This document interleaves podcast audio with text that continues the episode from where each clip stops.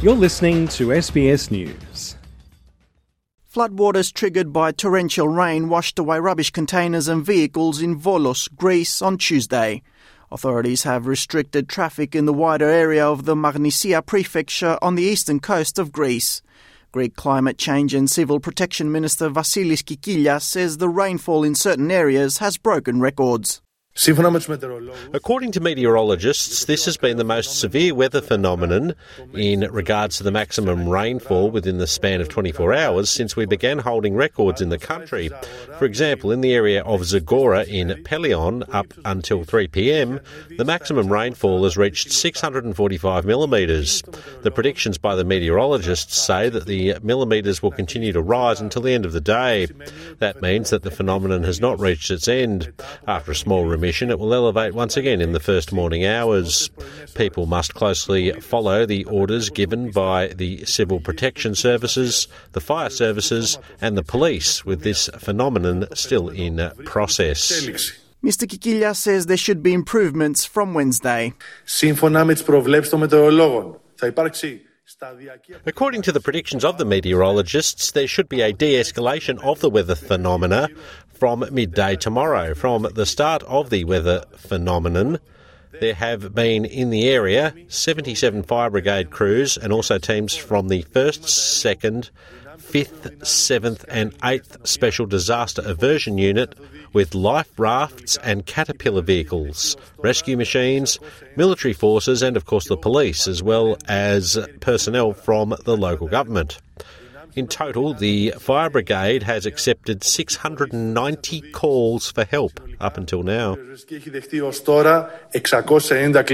The fire department said one man was killed in Volos when a wall buckled and fell on him, while another man was reported missing, believed to have been swept away by floodwaters. One of the local residents saw his entire business submerged in a matter of a few minutes and was forced to evacuate. He says the situation is out of control. I came from Anthenon Avenue. My business has flooded. The water in there reaches over two metres coming in from the back road going out to the central street. And the situation is outrageous. This is disgraceful. Greece's weather service said the Pilio region was forecast to receive about 650 to 700 millimetres of rain over Tuesday and Wednesday, while 550 to 600 millimetres were forecast for the central town of Karditsa.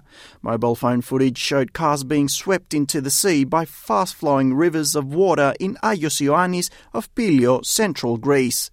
Iroproia, who filmed the footage, says people there feel abandoned by the authorities despite contacting the emergency services.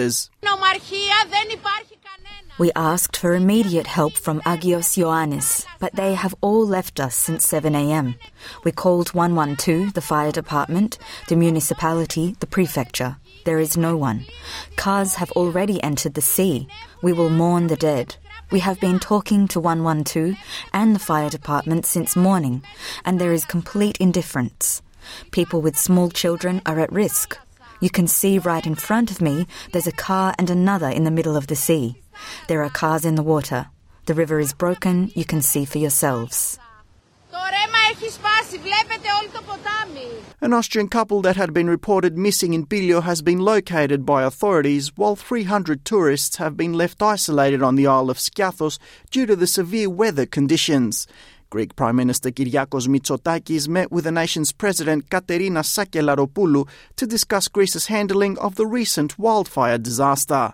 Mr. Mitsotakis has admitted that there are certain weather conditions that cannot be prevented and people should be prepared for the challenging hours ahead. I think everyone realizes there are certain weather phenomena that are beyond the capacity of humans to deal with, no matter how many flood prevention works there are. When an unprecedented volume of water falls, this happens everywhere in the world, we will unfortunately have flooding. I am truly hoping the meteorologists aren't right, but we know we'll be having some difficult hours ahead of us. Alex Anifantis, SBS News.